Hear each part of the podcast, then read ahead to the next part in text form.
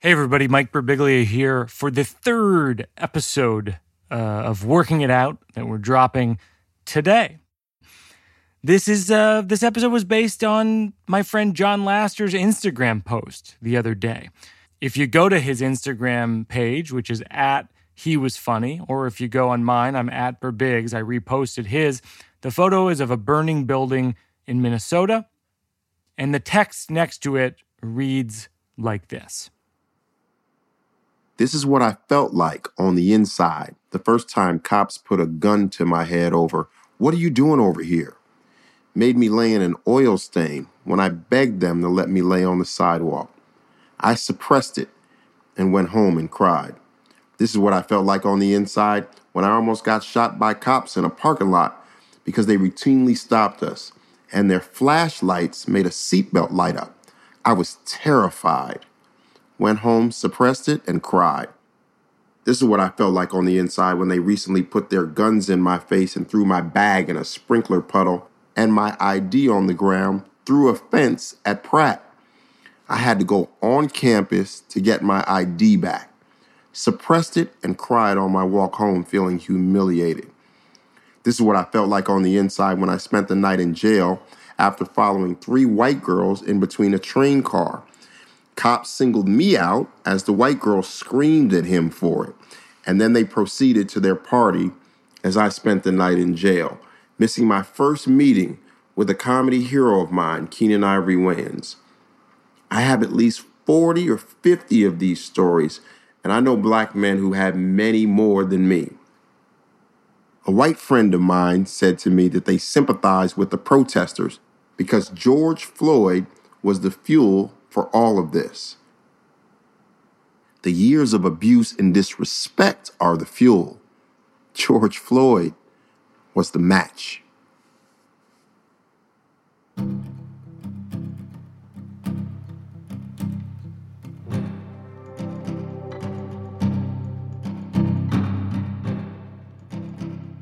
So, uh, so Jon, I was DMing with you the other night, which is how this conversation started because you you posted this thing on Instagram that was uh, really emotional about you know what's going on right now with the cops and uh, things that you've dealt with with cops over the years.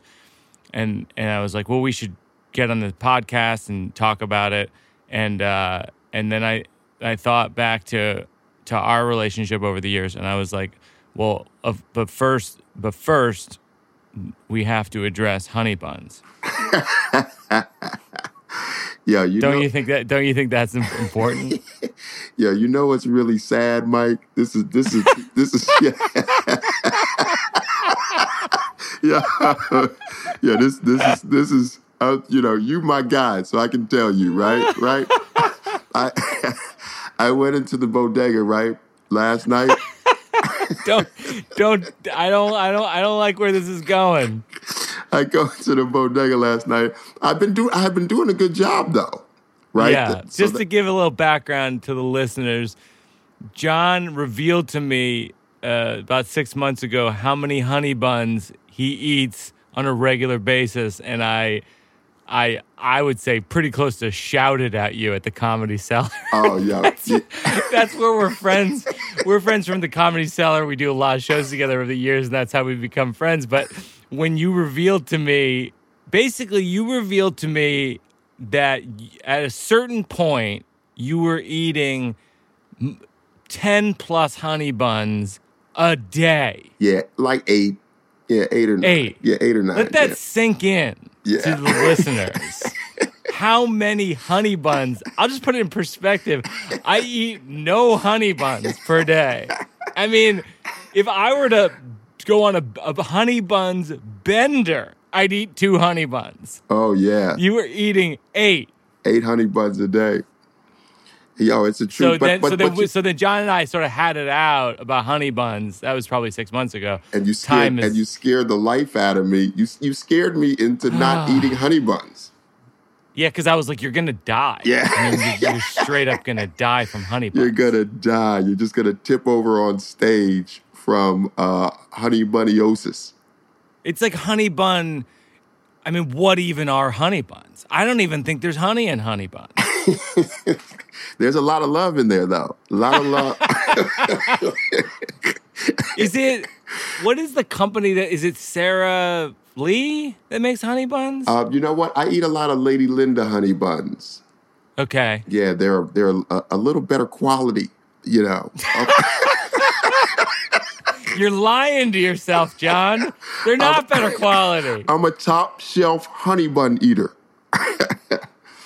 And keep in mind, as we talk about honey buns, that this is this is some Jon is someone who played serious D1 college basketball, uh, was close to going pro, uh, and is in. I would describe you as being in good shape, and and he eats eight, sometimes eight honey buns a day.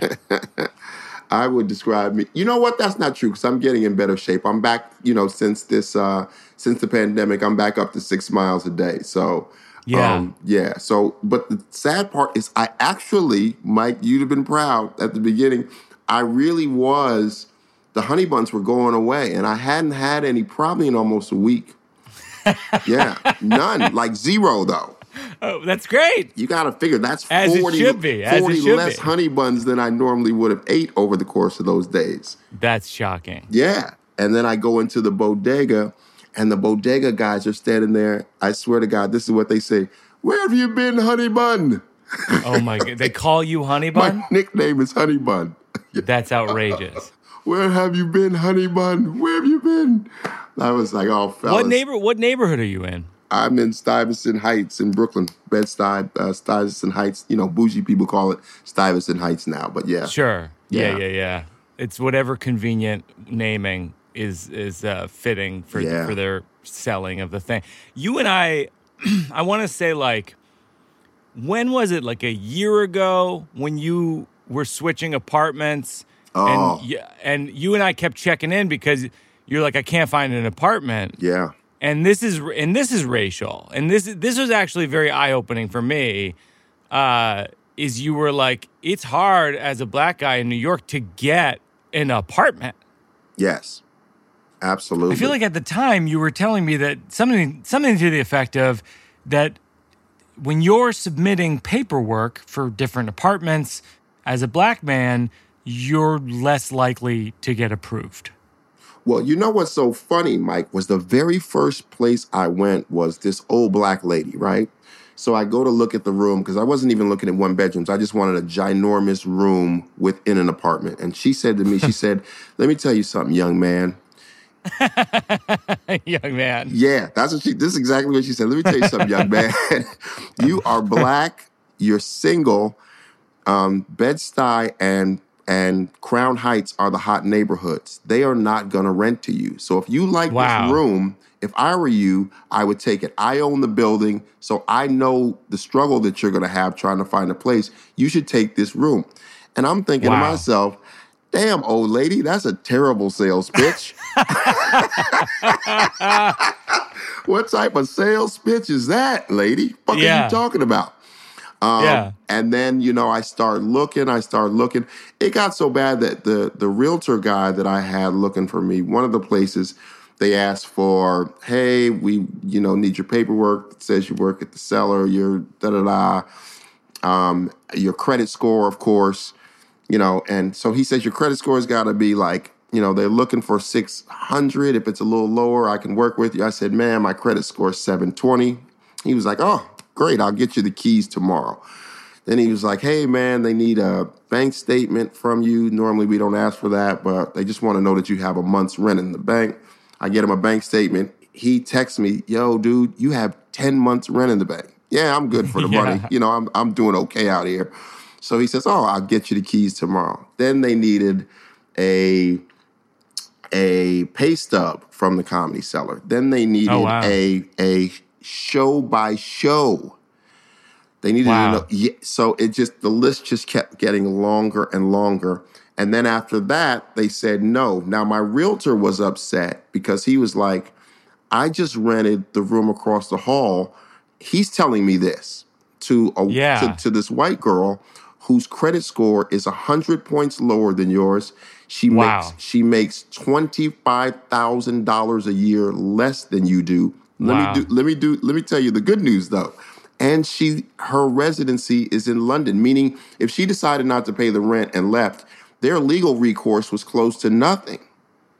Oh my gosh. So he was like, I don't know why they're doing this to you, and they keep asking you for stuff. And then he said, and then he said that they told him, well, could we just kind of find someone else? We just, you know, we're we we're, we're just not sure. And then so then No. I yes, Can we just find someone else? that's what they told him. And he's That's pulling his hair man. out. He says, "Hey man, fuck that. Don't worry about it. I'll find you somewhere else. I already have all your paperwork." So we go the next place. I said, "You know what? Let me just get a one bedroom if I have to move further out." And this, we went through the same thing. He comes, he texts me one day. He said, "I went in the office and told them what was going on with you." And he said the white girls in the office were like, "This is getting uncomfortable." Yeah, that's funny as hell. This is getting uncomfortable. And then all my, That my is white realtor friends are like, dude, you got to file. We got to fight this. I'm like, dude, Yeah. I'm trying to find a place.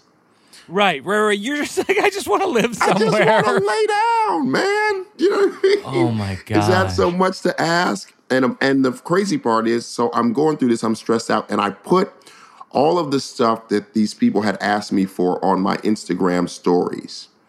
Yes. Yes, by the grace of God, somebody Yeah. hits me. My friend hits me, who also happens to be a comedian. She said, "Jon, I own a building. I have a tenant who's supposed to give us two months' notice, but she she told us Friday she's going to be gone by Sunday. Come look at the place.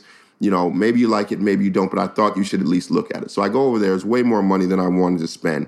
I come to the top of the steps. She happens to be black, and she said, "Listen, you black. Let me tell you something." I said, "Bitch, give me them keys. I am not." I am sold. You do not have to tell me this again. Just Wow. give me. I just want to lay down in peace tonight. And it was more money than than um than I wanted to spend, but I was so grateful. You know what's so funny is both her her and her wife are both they're both black. So it wasn't like I found some resolution that they- I found some good white people that were like, yeah, we'll rent to them. I just happened to run into someone, and after she gave me the keys, she said they would not have rented to you That's crazy, man. you would still be looking. This this this this this this search that you were on would not have ended. Well, a lot of other places I was going, I was like, "Hey, I love the place." They were like, "Oh, great. Yeah. Well, we'll get back to you." I I think what's one of the strangest things about your story is that your real estate story because I remember talking to you about this at length at the time. I feel like I was living it with you week over week Absolutely. at the comedy cellar. I'd be like, "How's it going?" and you'd have like a new story. Yeah. I'd go, "How's it going?" You'd have a new story. There's a new apartment I'm looking at. You know, I had a new uh, rejection.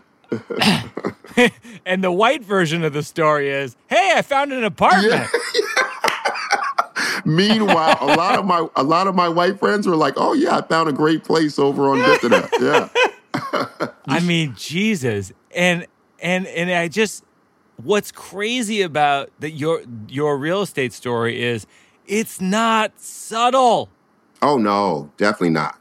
Definitely. Like, well, that's I'll what- tell you. that- I I'll tell you what. The the last place, the what they told my realtor because obviously be, because the first some of the first places that I had gone to had asked for so many things, right? That by the time I got to the last place, Mike, he had Yeah.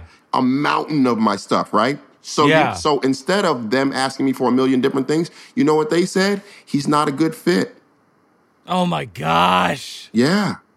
They're they He's flat not out a good fit. that's exactly what they told my. Well, we just don't think he's a good fit. Can you be more specific, please? Yo, man. I, I meanwhile, I was I was just running to come see this because I'm desperate now. That's fucking crazy, man. And then it's like, and that's what like, and that's where it, you know, to me, that relates to why your Instagram post that I like reposted was so powerful, because you go, you know, you say, you know, this is what it felt like, you know, when cops held a gun to my head that you know this is what it felt like when you know i i almost got shot by cops in a parking lot et cetera this is what i felt like this is what i felt like and it's, it's almost like a the the structure is uh, almost like a poem Like Mm-hmm. this is what it felt like. This is what it felt like. This is what it felt like. It's like a repetitive structure, and and to me, it's like when you're going through all this real estate stuff. To me, I go, what? It's like, what does that make you feel like? Right. And and you know what? It makes you feel the same way. You know what I mean? And I and I put the the like I said the the the Instagram uh, post that I recently posted, and that thing is just going viral. But the um but the the thing about that was just to try to help people understand that you and I could be looking at the same cop car Oh, rolling yeah. by, thinking about thinking very different things Yeah, you know, or looking for an apartment or going for a job. It's just, you know, we have very different experiences. And I'm not talking about some, I'm not some coke dealing, bank robbing. Do you know what I mean? So my experiences Yeah. with the cops as a regular dude have been Yeah. very, very different. Or I'm not a guy that's out here trying to scam to look for an apartment. I make good Yeah. money. I work at the best comedy club in the world. My credit score is over 700. You know, Yeah. there's plenty of money in my bank account. Why why does it take me over 2 months? Over Yeah. 2 months to find a place to live in the neighborhood that I already live in. yeah. And by the way, in the city that is theoretically progressive and liberal. Well, I'll submit to you Central Park. Yeah. I submit. You don't have to formally submit around the podcast, Jon. Yeah, we're not taking. We don't need to look at your forms or anything. You can just. Thank you. I appreciate that. No, actually, you, I'm sorry, Jon. I just got word in my ear. You've been rejected from this podcast. this is not going to air. Well, it's just not a fit. you're not not, a good fit. you're not a good fit. Yeah. But Central Park, you're saying Central Park as an example. Yes, Central Park as an example that even in the middle of New York City, do you know what I mean? Um, that that that race racism is is alive and kicking. Oh yeah, you mean with the with the video? from the Yeah, with day? the video. Yeah, I'm gonna call him and tell him an African American male. You know, Unbelievable. yeah. It's like sometimes those are the people that you're, you know, you're you're showing your damn. You got the money in the bank, and you got, you know, I work at the Cellar. Here's a pay stub. Here's my credit score. Here's my, and it's still a no. Still a no. By the way, that in that video, if people don't know what we're talking about, it's a video where a, a African American man is birding, birding, He's birding. He's out nerdy- birding. the nerdiest ass. I don't think I. It would take a lot for me to bird as a verb, Jon. that it is the act of sort of observing birds. I, I don't think there's a more peaceful activity than birding. Yeah. First of all, I thought that was a better reason to call the cops on his punk ass. Some- Yeah, yeah. Somebody come get this bitch ass dude out here birding. Yeah, yeah. So so they so the birding gentleman is mentioning to this woman uh, this is all caught on video. It's like is mentioning this woman, "Hey, could you keep I think keep your dog on a leash, which Yeah. is the rule anyway." Yeah, because appar- apparently um, those dogs have chased and killed some of these birds. That's right. Yeah. That's right. So they want to protect then- that area. And then she uh she got really upset and and picked up her phone and threat threatened to call the police and say uh, African American man is threatening me. man. Yeah, she Yeah. she went full Karen out there, yo. I mean, holy shit. Yeah. And starts and then she starts and then she starts screaming and you know acting like, "Oh my god, I'm I'm scared." As she walks a- away, and he's like, you know, just do what you're going to do, lady. But it's crazy, Jon, because it's like you see videos like that. You see, you know, obviously the phenomenon of cops killing African American men is at this point uh, years and years old, and the act itself is centuries old. And then it's like, at what point? Like the other day, you and I were DMing, Mm-hmm. and you and I said, "How do you feel?" And he goes, "You you go like I feel more optimistic than I have." And it's like, where does the optimism come from right now? Well, I think the optimism, to be honest with you, comes from younger people. Um, number one, who who didn't sign up for that. Do you know what I mean? Yeah. They Yeah, yeah, yeah. younger people are more optimistic and they truly believe that they want things to be fair. I don't I don't think that they um I think that's what they're fighting for. Things should be fair. The other thing too is I think that When you say younger, you're saying like like current like teenagers 20, 20 and Yeah. 30 somethings kind of thing? yeah, because like at the marches that I'm going to, you know, now and the, Mm-hmm. I should say the rallies, because some when they start marching and shit, I'm like, I'm headed home, man. I Wait, what's the difference do you in your mind between the march and the rally? the rally stays in place. The march goes Okay. over the bridge, man. Fuck all that. Right. Yeah. You're not going you're not going over the bridge. Man, y'all can mar- a bridge on, man. I'm I'm all Yeah, for the yeah, rally, yeah. and I and I'm I'm trying to do my part in other ways. Do you know what I mean? Yeah, I'm gonna grab a honey bun. Yeah, I'm gonna dedicate some honey buns to, bro- to, to brother Floyd.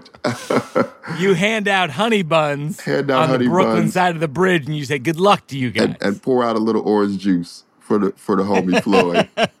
um, but yeah, man, I think that these young people. The other thing, to be honest with you, is I think that for the first time in a lot of white people's eyes, they actually got to see the whole tape this time, not what you see on cops. You know, Right, some guys right. kicking a door in, and, and you know, there's there's a kind of a dismissive. Well, he must have done something.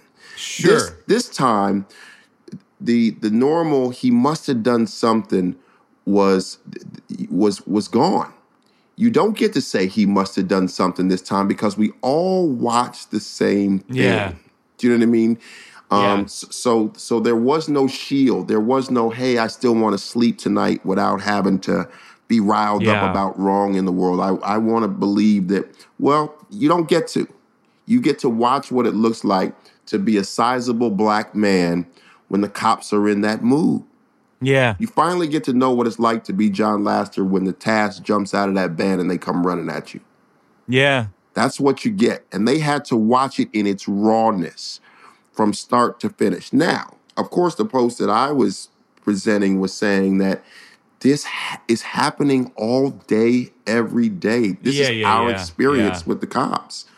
You know, I just didn't happen to die on any of those occasions, thank God. Yeah.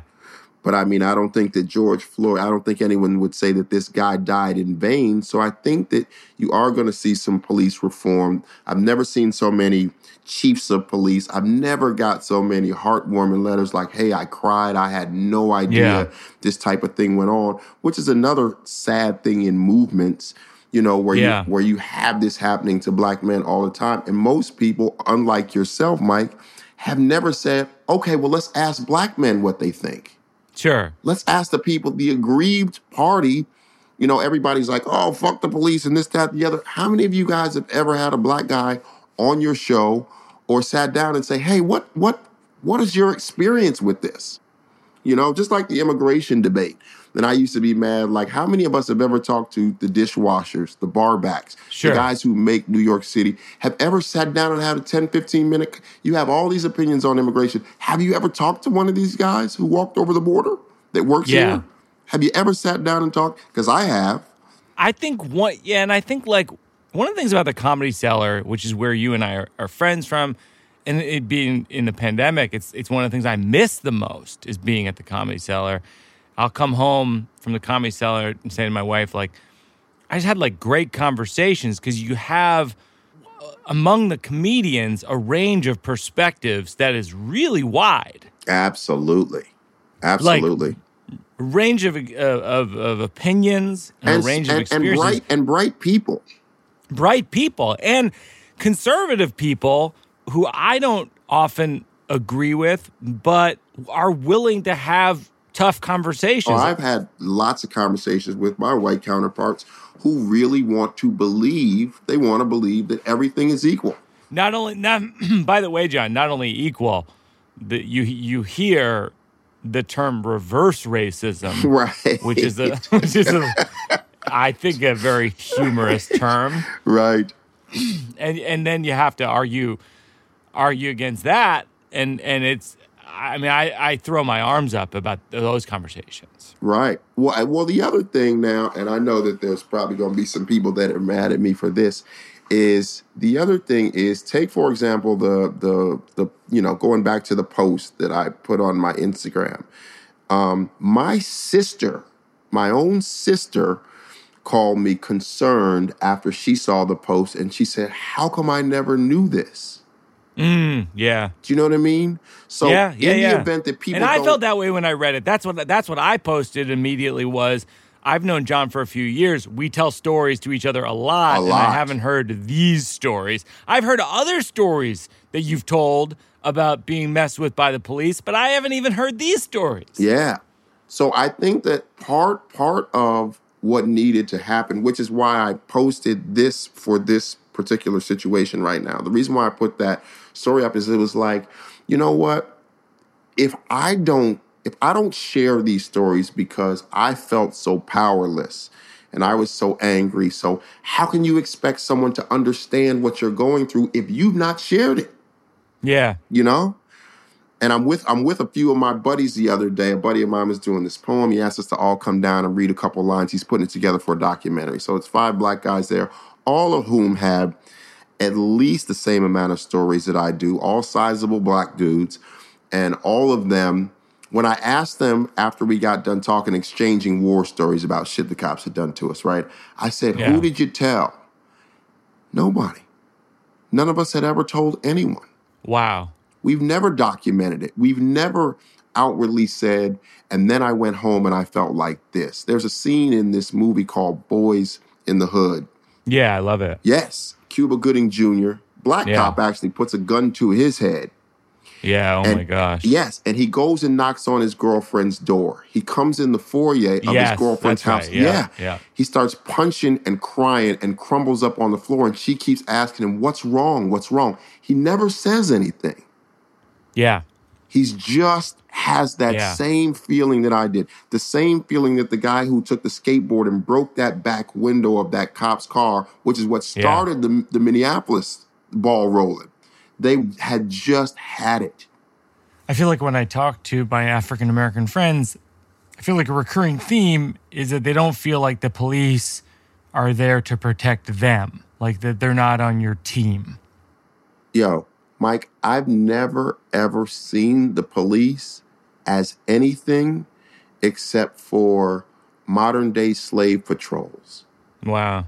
that their entire entire purpose in life was to protect white people. I lived Sure. in Fort Greene, Brooklyn when I first moved to New York. It was a little rougher than it is now. I don't ever I remember moving to New York because the cops harassed us so much where I'm from. In the in the Midwest and out west, the cops are a constant harassment because you're in your car. So they're Yeah. they're stopping you. you there's you're not going to make it a week without the cops stopping you. That's just not going to Yeah, happen. Yeah, it, Malcolm Gladwell talks about this in his in his in his book Talking to Strangers, which is basically like cops will pull people over for the uh, broken tail light or you know no seatbelt on or it's little minor infractions to sort of start the conversation that might lead to a more major infraction. Yes, it's it's it is incessant. Um, Because they can basic because cops can. Ba- this is what I understand. Cops can basically pull you over for anything. yeah, but I mean they There's like but- nine. There's like nine hundred things they could pull you over if, for if they chose to. So I I went to jail for the night in Denver because they're always ticketing you, right? So if you forget to pay a ticket, then you got a warrant. Then when they stop you the next time, that's how you end up in jail. So I Yeah. ended up in jail one time. They stopped me. This is the funny thing. This is hilarious. And then I'll go back to the Fort Greene situation about them protecting white people. So they get me out the car. I, they put the cuffs on me. I'm going downtown. Somebody calls my coach to get me out. My coach said the ticket said this is this is what they even wrote on the ticket that there was a crack in my front windshield. Keep in mind, this is a hairline crack, meaning if you were standing right in front of my car, in front of my car, you could barely see it. It's a hairline. Yeah. You have to you'd have to know where it was. They said that they spotted that in their cop car behind my car, and that's why they pulled. Are you serious? It's It's nons- uh, it's nonsensical. It's a that's a superpower called white vision. It's called white. It's called white cop vision. But but back to Fort Greene. So I'm in Fort Greene. I'm living there five, ten years. Of course, gentrification's happening all over New York City. Do you know that when white people started moving in the neighborhood, they put cops at the G train station, right outside of the station, and then Wow. on every corner, all the way over to Myrtle Avenue. So it's probably like four corners. But it was only but but to me, that is what the cops are there for, to make sure that white women can safely get off the train and walk through this new neighborhood that they're gentrifying. Wow. Those cops were never there. I lived Yeah, in that yeah. apartment for seven years. Only when white people moved in, all of a sudden, we need police patrol on each Yeah. corner. That's what the cops are to me, not some fucking friendly faces. They're here to keep you away from any white people Yeah. and, and a constant source of harassment. And of course, now I'm doing better, which is another reason why I wrote the post. I felt like, who am I now? You live in this cool ass neighborhood in right. Your career's going better. You're Yes. staying, you live in a better place. I'm not Yeah. around that. You know? Yeah. But I don't want to be one of those fucking people, man, that goes on and, you know, basically ran out of a house that was on fire. And now I've moved and I pretend that I don't know that that house is still on fire. You know Yeah, that. no, fuck- of course, of you course. know that fucking house is still on fire, man. Of course. Yeah. You still got to do something. So, you know, like I said, I'm, I'm trying to do my part because I know that there are people that are still harassed on a daily basis. And, you know, I mean, and, and they do stuff like when I went to jail for walking in between the train cars, I'm in the, the holding cell. All of the black men are in there, all of us, 100% of us, for train station violations. Yeah. This is during the stop and frisk when they were doing sweeps, just rounding Yeah. up black and Latino men. You know, Yeah. you know what the two white guys were in there for? Selling coke to an undercover cop. Unbelievable. The two white guys that were in the cell with us were these young guys selling coke to an undercover cop. The rest of us were in there, jumping a train stop, walking in between train cars, Wow. using using a student uh, Metro card as an adult. That's and I'm talking about a cell. So there's probably 40 of us in the cell. It's all the same. It's the same hustle. The white guys Yeah. in there selling coke to an undercover Yeah. and and the the the government of New York admitted that. They Yeah. said stop and frisk was unconstitutional. They said that harassing us was uncon.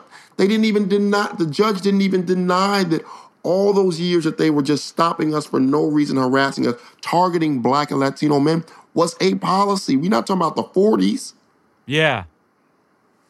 And you wonder what I think of cops versus what you think of cops. Very different.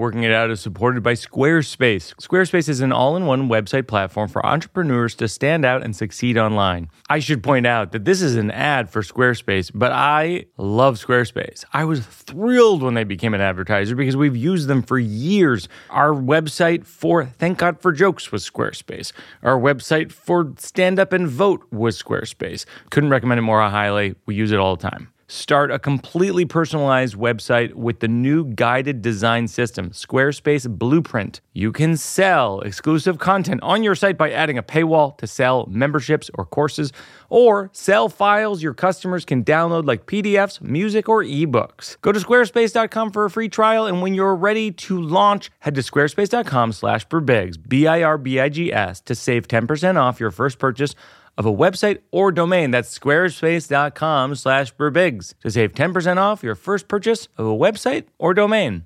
Support for Mike Birbiglia's Working It Out comes from Helix Sleep. Helix has been with this podcast from the very beginning. We are huge Helix mattress fans over here. Let me tell you a few things that are great about Helix Sleep mattresses. They are fiberglass free. Unlike other brands, Helix mattresses do not contain fiberglass, which can be harmful to your health. As you may have seen in the news or on social media, there have been a number of health issues and lawsuits related to fiberglass and mattresses. You know, actually, I used to, I used to have a mattress that was pure fiberglass. It was just, it was literally a bed of fiberglass. No longer. I sleep on Helix mattresses, which are fiberglass free. Helix is offering 20% off all mattress orders and two free pillows for our listeners. Go to helixsleep.com slash Birbigs. That's helixsleep.com slash Birbigs. This is their best offer yet, and it won't last long with Helix. Better sleep starts now. No, now.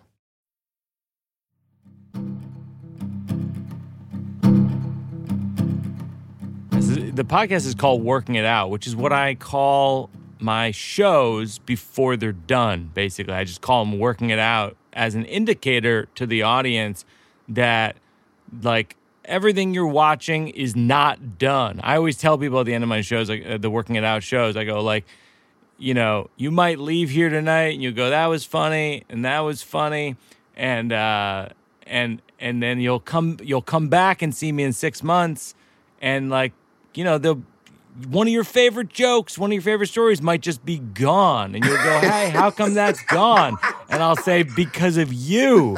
Because you you didn't laugh. So I cut and it. That, and that's what working it out is all about. And it's like, since we're in the quarantine, I decided I'm going to bring it to a podcast. And so, you know, we've had John Mulaney and Hannah Gadsby and and and, and Judd Apatow, a bunch of people, and and and what what I was thinking about with you because I've always loved watching you. I mean, we, we, you and I are are back to back on stage a lot at the cellar, so we've watched each other a lot. Yeah. When I was thinking about you, is like, I feel like, have you considered telling some of these stories on stage?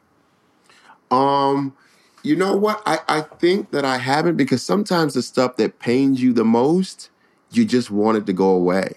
Of course. You know what I mean? You want to like Yeah. put it behind you and be like, eh, you know. Um, but I but I probably could or should for sure. I think you should consider it because I'm like, you know, with me, I, you know, I, I, I the things that I've that I've had, you know, the most success talking about on stage are like, you know, having a bladder tumor when I was 19 and and sleepwalking through a second story window and you know and in Walla Walla, Washington, and like I feel like if you can go into the pain and then mm-hmm. come out the other side with something funny.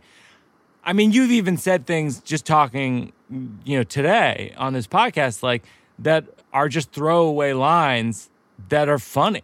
And, and that, you know, as sad as the larger story is, the smaller stuff within those stories, I think, can be funny. And then the other thing is like, I think it eh, ultimately it's educational. It's like, oh, you look at like Will and Grace, for example, and it's mm-hmm. like Will and Grace is like in on the on the surface, it's like a light sick. It was a light sitcom, Right. but the net result of it was it ended up changing and and contributing to changing the way people feel about people's different sexuality and and and I feel that way about about stories like the ones you're telling right now is like I feel like people need to hear those stories but they also don't they don't want to hear the stories Right. and so it's so it's like it's like that old uh it's like that old expression it's like when they're laughing is when is when you give them the medicine Yes. Exactly. it's like I remember I was on tour once with Chris Gethard, and he we were late night just driving, and he told me this story about how he tried to commit suicide. And I said to him, I go like, if you could make that funny, if you could find the humor within the what is the deepest, darkest sadness in your life, uh, that's gonna be gold. And then he made this special career suicide, which is great. No, that's awesome. You know what's so crazy is I think that my I think that my addiction stuff, which was very tough for me to get to, the darkest bowels of that, I Yeah. got over that hurdle and told jokes about that, and actually about um, the uh, one night that I wanted to kill myself. I actually do that on stage, and you Wow. can you can feel the the whole room come to a grinding halt.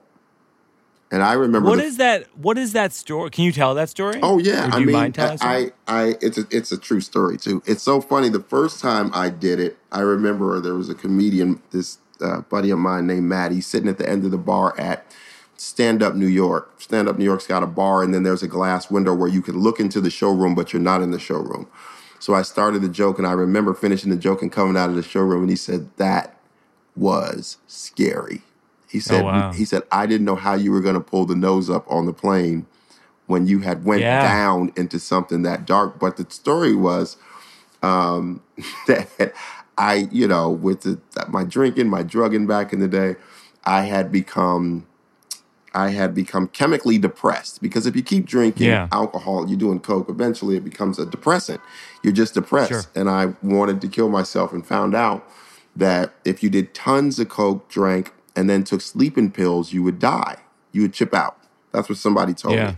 So I'm trying. Yeah. I'm trying to um, with these. Um, I'm thinking about doing that with these sleeping pills. But at the time, I was so broke, and I was actually homeless. Oh my gosh. time. What how old were you at this point?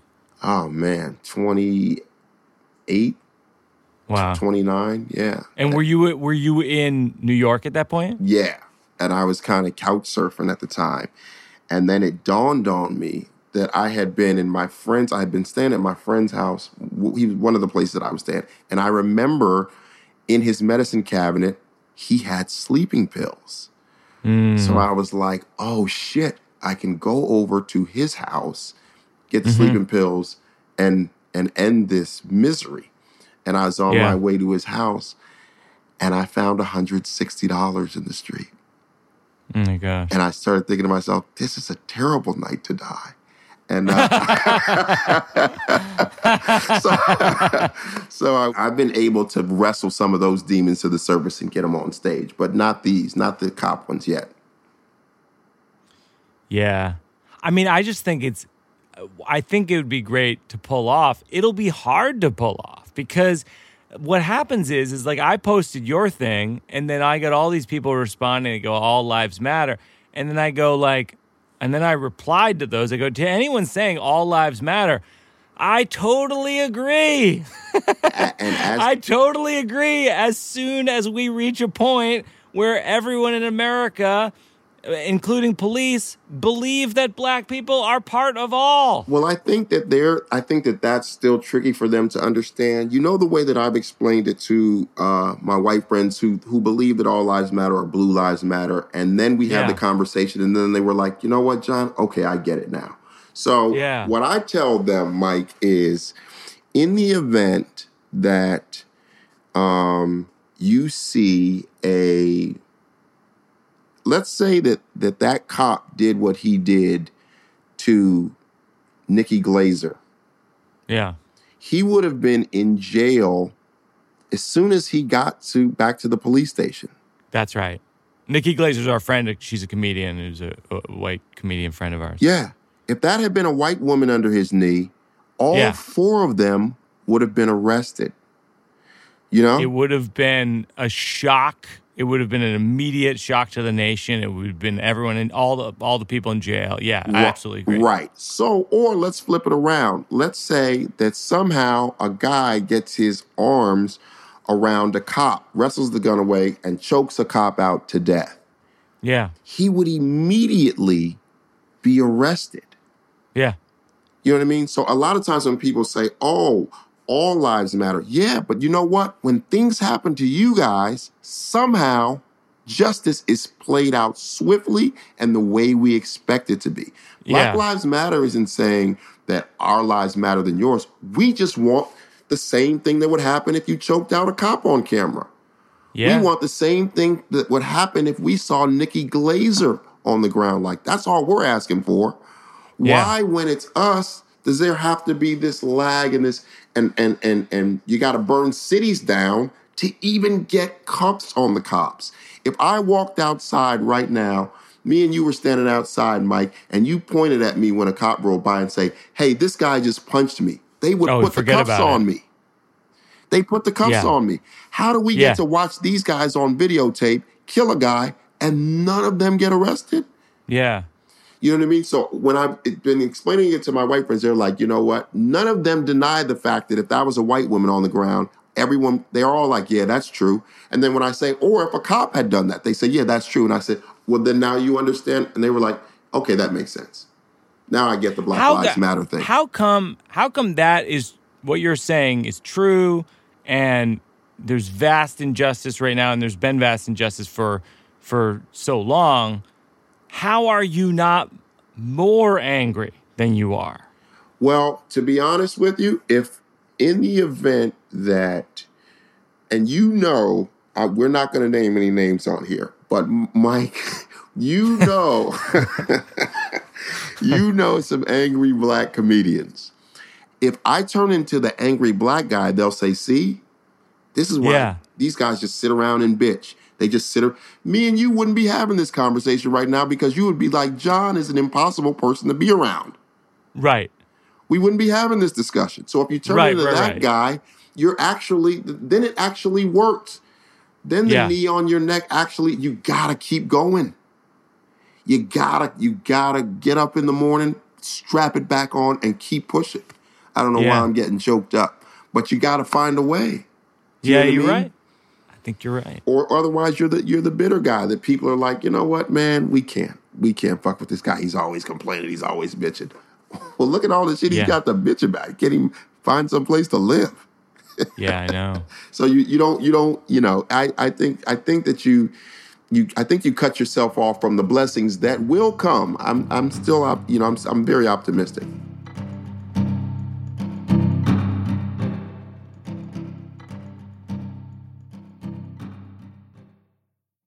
Working It Out is supported by Squarespace. Squarespace is an all in one website platform for entrepreneurs to stand out and succeed online. I should point out that this is an ad for Squarespace, but I love Squarespace. I was thrilled when they became an advertiser because we've used them for years. Our website for Thank God for Jokes was Squarespace. Our website for Stand Up and Vote was Squarespace. Couldn't recommend it more highly. We use it all the time. Start a completely personalized website with the new guided design system, Squarespace Blueprint. You can sell exclusive content on your site by adding a paywall to sell memberships or courses, or sell files your customers can download like PDFs, music, or ebooks. Go to squarespace.com for a free trial, and when you're ready to launch, head to squarespace.com slash birbigs, B-I-R-B-I-G-S, to save 10% off your first purchase of a website or domain. That's squarespace.com slash birbigs to save 10% off your first purchase of a website or domain. Support for Working It Out comes from Vuori. Vuori is a clothing company that draws inspiration from the coastal California lifestyle. I was thrilled that they were willing to be a sponsor because I could just talk about how soft and comfortable their clothing is all the time. I mean, I'll read the stuff they told me to say. It's uh, it inspires others to live vibrant, healthy lives. Yeah, sure, yeah, it does that. But also, my experience is it's very, very comfortable. Vuori offsets 100% of their carbon footprint, and since 2019, they've also offset 100% of their plastic footprint. Vuori is an investment in your happiness. For our listeners, they're offering 20% off. Ooh, that's good. Your first purchase. Get yourself some of the most comfortable, versatile clothing on the planet at vuori.com slash birbigs. That's vuori.com slash birbigs. Not only will you receive 20% off your first purchase, but enjoy free shipping. What? Free shipping on any U.S. orders over 75 bucks and free returns. That's vuori.com slash Birbigs. Discover the versatility of Vuori clothing.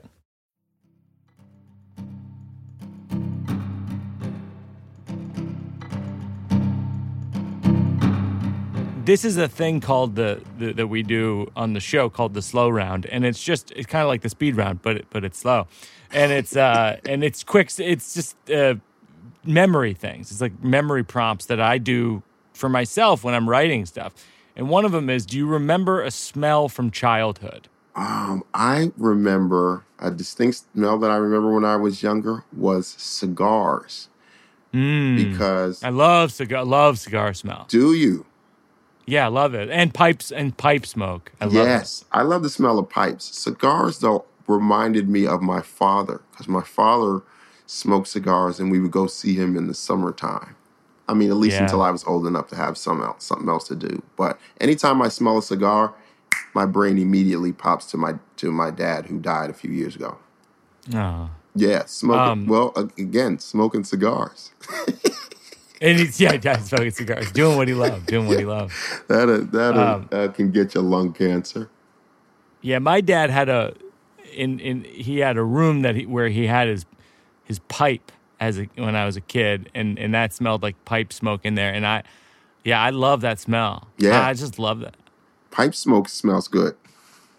I, I feel like I want to smoke a pipe, but I feel like I haven't I haven't quite aged into it yet. Like I feel like I'm a few years away from hitting hitting a pipe. I feel like I'm a hundred million dollars away from smoking a pipe.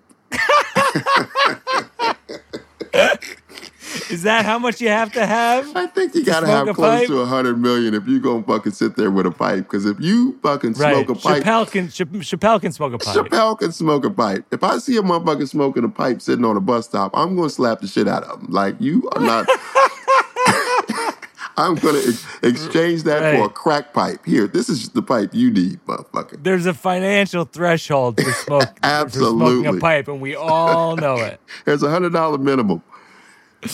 All right. Um, this is uh, called On a Loop. Do you have a memory that doesn't fit into your act or a story, but is like on a loop in your brain, either from your childhood or growing up, where you go like, I can't get that that that memory out of my head.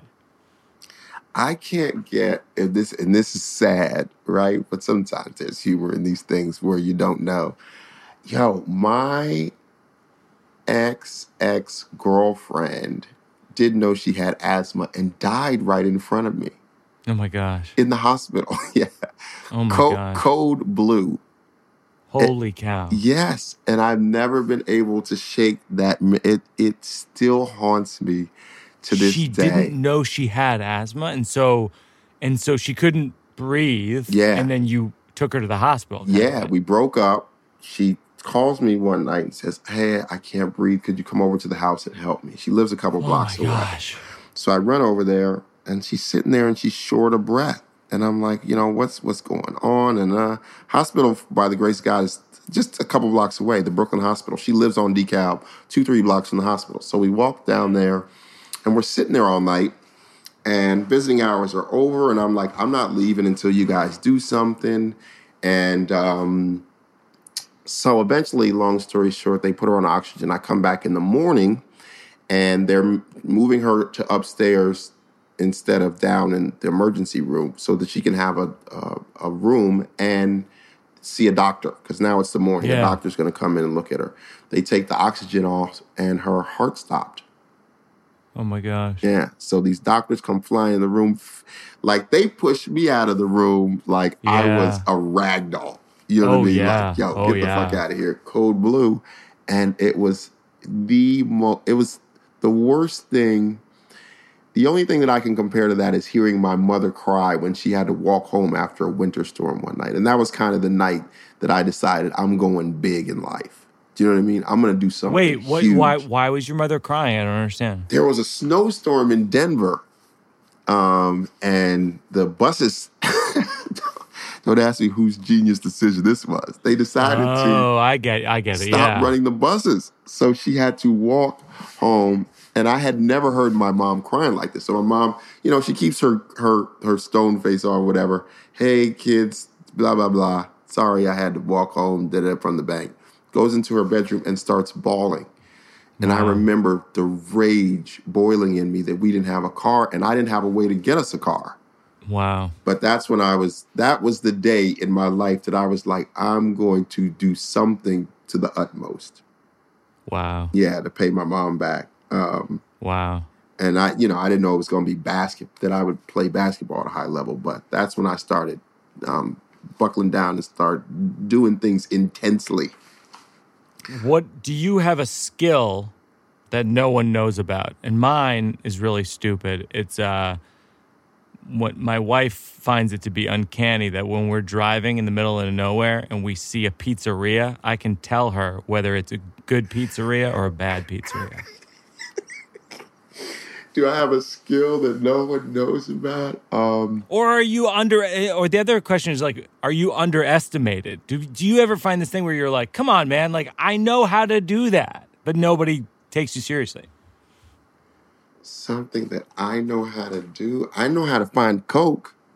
How? You tell me. I I've never used Coke, so I'm curious. How do you find Coke? I can spot the the uh, the Coke man uh, uh, in any town under any circumstances. Wow. Yeah, just like you know how Is to it- spot, you can spot restaurants. I can spot the Coke man. Tell me this, because I I've never used Coke, and I don't think I ever will. I, I mean, I, I'm I'm so afraid of drugs because I, I sleepwalked through a window. You know, Oh, I can't. I had like a lot of medical shit. So I like, I'm just watching. like, I remember watching that in your movie, man, years ago before Yeah. I before I knew you. Yeah. yeah. And so like, I've I'm I've I'm a aversion to drugs, but like, when is there coke in every town? Oh, there's like, coke. Yeah. okay. Let me Good tell you something. If we went scuba diving, I could find coke. I could find the coke dealer. Oh, that scuba. Oh, that scuba coke is that scuba coke is good. That scuba coke is not to be fucked with. I, it doesn't matter where you are, you could find the yayo, man. what are the hints? What are the hints when someone has coke? I don't know, man. It's like a spidey sense. Do you Yeah. know what I mean? When you look around a room. I mean, you can always tell um, by people going to the bathroom. You know what I mean? Yeah, sure, Nobody has sure. to pee three times at a goddamn Golden Corral in half an hour. Do you know what I mean? Do you think there's a lot of coke at the when we're at the cellar? Like I've never seen coke at the cellar. Um, yeah. Yeah. Well, Yeah. I'll tell you why you've never seen Coke at the cellar, because you're normally out of there before two. You're right. Yeah, yeah, it's true.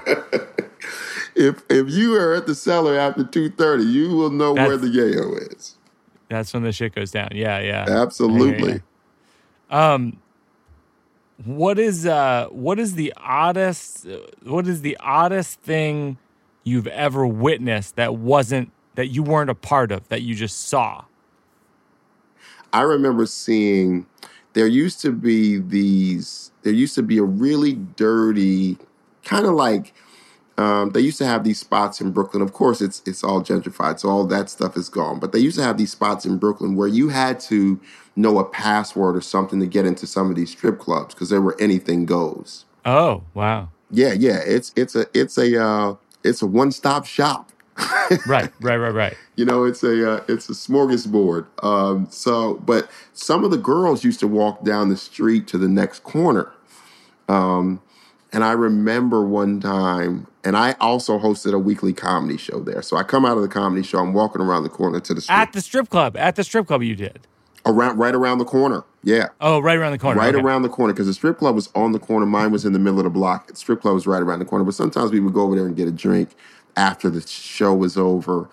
And I remember one time walking over there, and some of the strippers are standing there at the gas station, and there's a line, and I mean literally a line of Hasidic Jewish guys waiting to get blown in this car. But oh they're my God. standing there like politely, Oh my god. just standing there in line. And I was like, and I mean the hoodest of black girls. You know what I mean? Like Wow. red Wow. wigs and the fucking sparkling things on the face, like hood black chicks. How many people in the line? How many Hasidic Jews in the line? Like 11. Oh my god. That's how many honey buns you eat in a day. Yeah. So, uh, so we end on a segment called "Working It Out for Charity," and uh, what we like to do is just shine a light on a nonprofit or charity that's doing good work right now. Uh, obviously, there's a ton. Uh, do you have any that you particularly respect what they're doing right now? I um, am a huge fan of the United Negro College Fund. You know, I think that they've done the, the right thing for, I don't know, anytime a fund that big survives for decade after decade, and I know a lot of people who benefited from it with no mm-hmm. no scandals, no and no scandals. Never has Yeah. anyone accused them of, you know, you've never seen them in the paper for doing the wrong thing or some Ponzi scheme, or they're actually Yeah. doing the right thing with that money. The only thing that the only problem I have with them is they've given a, a lot of white people license to use the word Negro casually. That's my issue, They, Jon. They've opened the Negro casual door. I can't tell you how many times I've heard older white people say to me, "Well, you know, the United Negro College Fund that has the word Negro in it, so you can say, you know, like easy, Get back here, tread you lightly, get back here, you damn Negro. College fund. college fund." Yeah. Uh, that sounds that, well. I'm going to contribute to them, uh, and uh, and we'll link we'll link to them in the show notes. And uh, and I feel like this is a unique episode of working it out because you know, it's an old saying, but comedy is tragedy plus time. And I think that we're living in a moment of tragedy. And I, I'd like to think we'll look back at this conversation, we'll listen to this six months and a year from now, and we'll go, maybe there's something funny in that that can be transformed into something humorous. Uh, and and that we can heal from it. I Oh, mean, that's all. I mean, I think that's all we can hope for. Absolutely. Yeah. And that'll definitely happen. Absolutely. I mean, once you say something out of your mouth, then you could, you know, that means the clay's on the table. Then you can start manipulating it. Sometimes Yep. it's just tough to get out, but we already got it out. So yeah, now we can start playing with it. Well, thanks for thanks for having this uh, this this chat today, Jon. I think people are are going to dig this, and I think uh, I appreciate what you're posting on on uh, Instagram. Your which is your handles. He was funny He was At- funny. Yeah. at he was funny, which I've always thought is a, a hilarious handle to have on Instagram. yes. He was funny is the complete devaluation of yourself into you don't even give your own name. Yo, You I'm, just go he. you know what's so crazy though? If I give my name, people screw up the spelling. So it was Yeah, just yeah, easy. because no no H. yes. Jon J O N J O N L A S T E R. Yeah. But it's much easier to just go at he was funny. Yeah, and then you'll see right under that when you get there, they'll see Jon Laster and know how to spell it. But if I if they tried to find me, like first of all, they would fuck up Jon, and then they would screw up Laster. So go to at he was funny, and then um, yeah, you'll see Jon. Like then you know it's just easier to get to me. Well, we're going to see a lot of a lot of Jon Laster in the next few years because you're uh, you're a true talent and uh, and a, and a really good person, and and I uh, feel lucky that uh, we're friends. I feel really lucky that we're friends. I love you, Mike, and I appreciate you, brother. All right, love you, pal. Working it out, cause it's not done. We're working it out, cause there's no one. Well, there's another episode of Working It Out. My very special thanks to Jon Laster. You can find him on Instagram at the handle at He Was Funny. Our producers are Peter Salomon and Joseph Birbiglia, consulting producer Seth Barish, sound mix by Kate Belinsky. Special thanks to my consigliere, Mike Berkowitz, and always very special thanks to Jack Antonoff for our music, and my wife, J. Hope Stein, and our daughter, Una, who created the Radio Fort. Our book comes out tomorrow uh, in bookstores that are opened and have curbside things and on websites that sell books. It is out after all these months and years. Uh, we hope you'll check it out. To find out more, go to thenewone.com. Thanks to everyone who listened. Tell your friends, tell your enemies. We're working it out.